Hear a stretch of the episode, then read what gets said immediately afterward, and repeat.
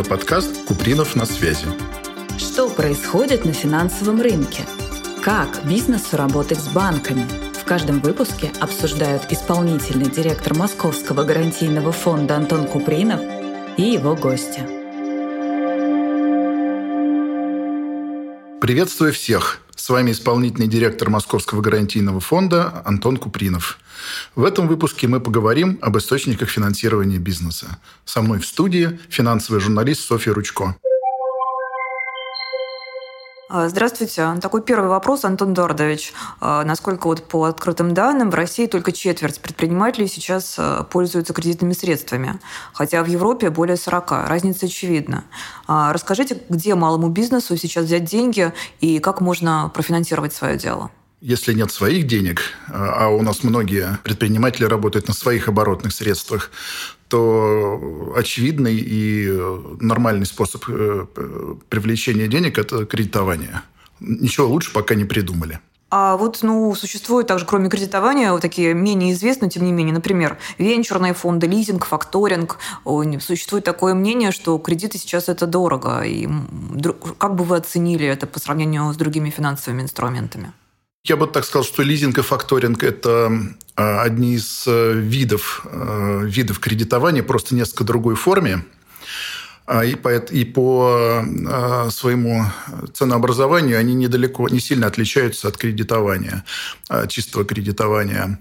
А венчурные фонды и венчурные деньги, они относятся только к э, проектам, которые начинаются с нуля, несут в себе повышенные риски, и э, те проекты, которые традиционно банки не кредитуют. А, ну и тем не менее в условиях э, повышения да, ключевой ставки, потом понижения, в такой в нестабильной ситуации стали все чаще звучать на самых разных уровнях заявления о том, что важно поддерживать малый и средний бизнес. А вот о каких конкретно мерах поддержки здесь идет речь? Мер поддержки э, малого бизнеса достаточно много. Если мы говорим о финансовых мерах поддержки, э, их тоже довольно большой набор. Это и субсидии различные, и налоговые так сказать, э, послабления, ну и, конечно, помощь в сказать, получении льготного кредитования. Тут возможно говорить о субсидировании процентных ставок там, с тем, чтобы банки предоставляли кредиты малому бизнесу со сниженной ставкой. Это крайне распространенная мера поддержки и достаточно успешно показавшая себя вот за последние несколько лет и в нашей стране тоже. Ну и, конечно, гарантийная поддержка э, там, где государство дает э, гарантии за малые предприятия с тем, чтобы им было легче получить кредит. Мне кажется, не, не, не все да, люди, которые, особенно бизнесмены, которые особенно не обращались за гарантийной поддержкой, знают, что это такое. То есть субсидированием более-менее понятно. А вот что гарантийная поддержка вообще? Для чего она нужна? Кому она нужна? Что это означает? Ну, многие предприниматели, которые обращаются за кредитом, э, они могут иметь абсолютно нормальный, э, нормальный э, бизнес, хорошую, хорошую развивающуюся компанию, но у них может не быть, например, залогов например, там в аренде находятся склады или там торговые помещения и так далее, офисы. И вот им нечего заложить банку, а банки требуют залоги. И тут государство тем, чтобы такие компании могли кредитоваться, в первую очередь, а, оно предоставляет государственные гарантии коммерческим банкам, которые закрывают большую часть, э, большую часть риска и, при, и дают им довольно ликвидный, хороший залог. Э, делая таким образом возможным кредитование и таких компаний тоже. У которых нет, ну, условно говоря, ничего своего, да, которым все равно ну, нужно, да. нужно, да. Получ, нужно получить, получить деньги. А, я так понимаю, что как раз вот э, теперь к работе вашего фонда плавно перейдем. Я так понимаю, что именно ваш фонд э, выдает гарантия предпринимателям, да? Да, это вот наша э, непосредственная, э, рутинная, ежедневная работа. Предоставлять э, поручительство по кредитным договорам, которые заключают московские компании с коммерческими банками. То есть, если перевести на язык физлиц, то правильно я понимаю, что это как бывает поручители при кредитовании физлица, да? А вы здесь в роли да. такого поручителя да. выступаете. Совершенно верно. Какой именно бизнес на вас может рассчитывать? Из каких сфер, отраслей есть какие-то приоритетные сферы? Ну, всегда хочется, чтобы в приоритетном порядке развивались отрасли, связанные с инновациями, с производством, с э, с такими прорывными технологиями. А, но, в принципе, Москов, московский бизнес крайне разнообразен. И у нас, например, в портфеле половина – это компании, связанные с торговлей. Но есть компании, которые э, сказать, э, предоставляют различные услуги, например, медицина, например, э, гостиничное дело, образование. Есть компании, которые заняты непосредственным производством, в том числе и с высокотехнологичным производством. У нас портфель крайне разнообразен разнообразен, и каких-то а, ограничений э, или там запретов работать с какими-то отраслями э, нет. А насколько, ну сейчас, в принципе, условия кредитования да, изменились э, за последнее время, а насколько востребованными оказались гарантии, которые предоставляет фонд в сегодняшних условиях, и могли бы поделиться цифрами, сколько их было предоставлено с начала года? У нас выдача гарантий, э, гарантий растет с начала года. Уже больше 13 миллиардов рублей кредитов получено с участием нашего фонда а, компаниями города. И в, в количественном отношении у нас рост э, сказать, заключенных договоров на 70%. То есть э, интерес и потребности в наших гарантиях есть. И это несмотря на то, что не только один московский фонд предоставляет э, поручительство в городе, в городе Москве, а еще работает и Федеральная корпорация развития МСП. Тем не менее, сейчас э, и рост кредитования, и рост выдачи поручительств, он э, крайне заметен, ну, чему мы, конечно, очень рады. О том, как мы будем, вернее, о том, как получить гарантии, мы будем еще говорить, в том числе в следующих выпусках. А сейчас у меня такой вопрос, а на какие цели чаще всего берут э, бизнесмены кредит, э, кредиты, а, кроме пополнения оборотных средств? Что-то еще есть? Ну, пополнение оборотных средств, особенно в наше непростое время, это является э, основной целью кредитования. Ведь многим сейчас приходится э, многое менять в своем бизнесе, менять логистические цепочки. Транспорт очень удорож... подорожал. Соответственно, компаниям требуются большие оборотные средства для поддержания бизнеса и развития его. Поэтому у нас основная цель кредитования, конечно, это пополнение оборотных средств. Но у нас э, есть и Э, сделки, связанные с инвестиционными вопросами, приобретением оборудования, приобретением э, недвижимости для расширения производства, для проведения там, каких-то ремонтных работ. То есть Конечно, мы приветствуем любые формы кредитования, любые цели кредитования, те, которые нужны клиенту. Но вот в настоящее время фокус и упор сделан на оборотные средства. У меня такой вопрос, а суммы, суммы кредитования как-то изменились или это все-таки банки больше, банковый вопрос? Банки оценивают, э, исходя из своих методик, какой максимальный размер кредита они могут предоставить данному конкретному клиенту. У нас э, где-то средний размер кредита, где используется поручительство по фонду, это порядка 40 миллионов рублей. А, но есть максимальный размер поручительства, который мы можем предоставить по конкретной сделке. Это 100 миллионов рублей, значит, кредит порядка 150 миллионов. Поэтому у нас достаточно большой лимит на конкретное отдельное поручительство.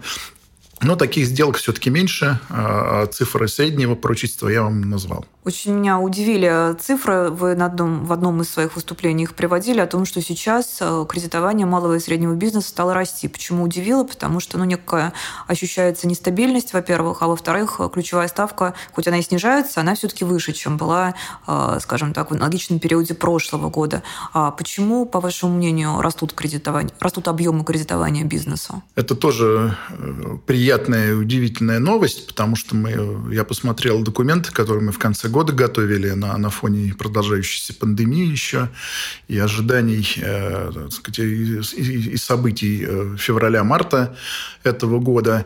И мы ожидали, что будет падение объемов э, кредитования. А э, пока кредитование заметно выросло и продолжает расти. Я это связываю в первую очередь с э, наличием государственной поддержки кредитования, возможности получать льготные кредиты с субсидированной процентной ставкой. Есть федеральные программы, есть московские программы, есть специализированные программы по отраслям. Поэтому это, наверное, является одним из факторов, почему почему кредитование себя хорошо чувствует. Сейчас 80% кредитов, которые мы предоставляем, они с нашим участием они льготные. То есть можно не бояться, ну, потому что так пугают, что ключевая ставка, условия стали жестче, и кредит брать сегодня не нужно. Да? То есть так понимаю, что госпрограммы, гарантии, они нивелируют да, вот эти вот да. Э, тенденции роста да. ключевой ставки. А, и все-таки, и все-таки немножко о грустном. А у вас нет такого ощущения или опасения, то, что будет волна банкротства малых и средних предприятий в ближайшее время там, или в какую-то среднесрочную перспективу до конца года? Мы тоже довольно мрачные себе картины рисовали э, на протяжении и вот пандемийного периода, и позже.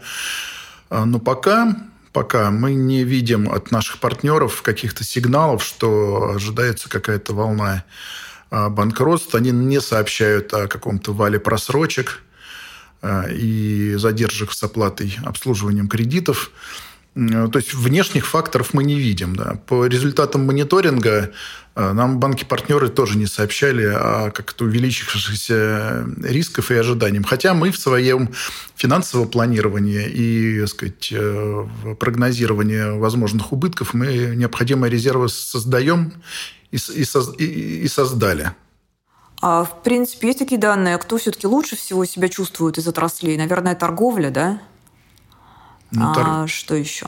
Ну, торговле тоже досталось, тоже, тоже, особенно которая связана с импортом, уж тем более с экспортом. Вот. Но, например, нормально себя продолжает чувствовать медицина, неплохо себя чувствует э, гостиничное дело, э, другие предприятия, связанные с исполнением госзаказа, поскольку он э, продолжает исполняться и размещаться. Поэтому я бы не назвал какую-то одну отрасль, которая катастроф... катастрофично себя чувствует. И, наверное, э, тоже не назвал бы ни одну отрасль, которая является таким бенефициаром кризиса.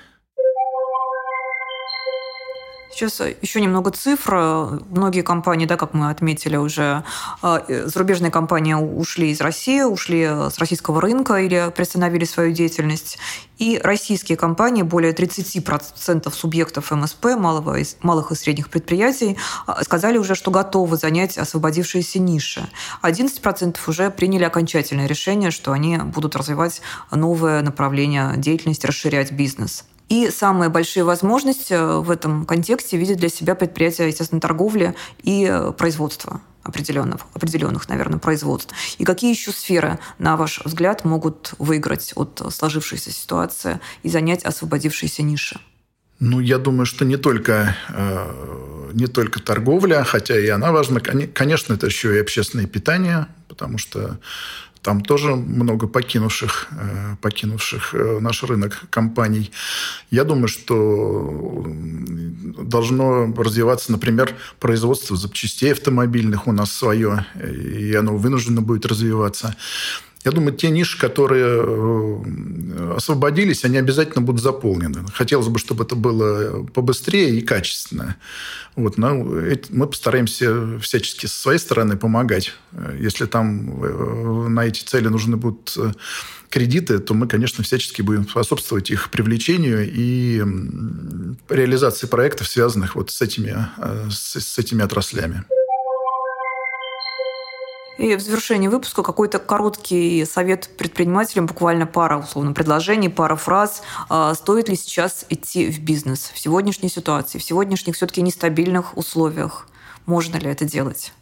Ну, вот я сам, к сожалению или к счастью, не бизнесмен, тяжело советовать, но вообще, конечно, это призвание в том смысле, что ведь люди, которые начинают свое дело, они же первые несколько лет, когда его, оно становится на ноги, они же живут без отпусков, без выходных, э, все время на нервах, э, пока это все встанет на ноги, заработает.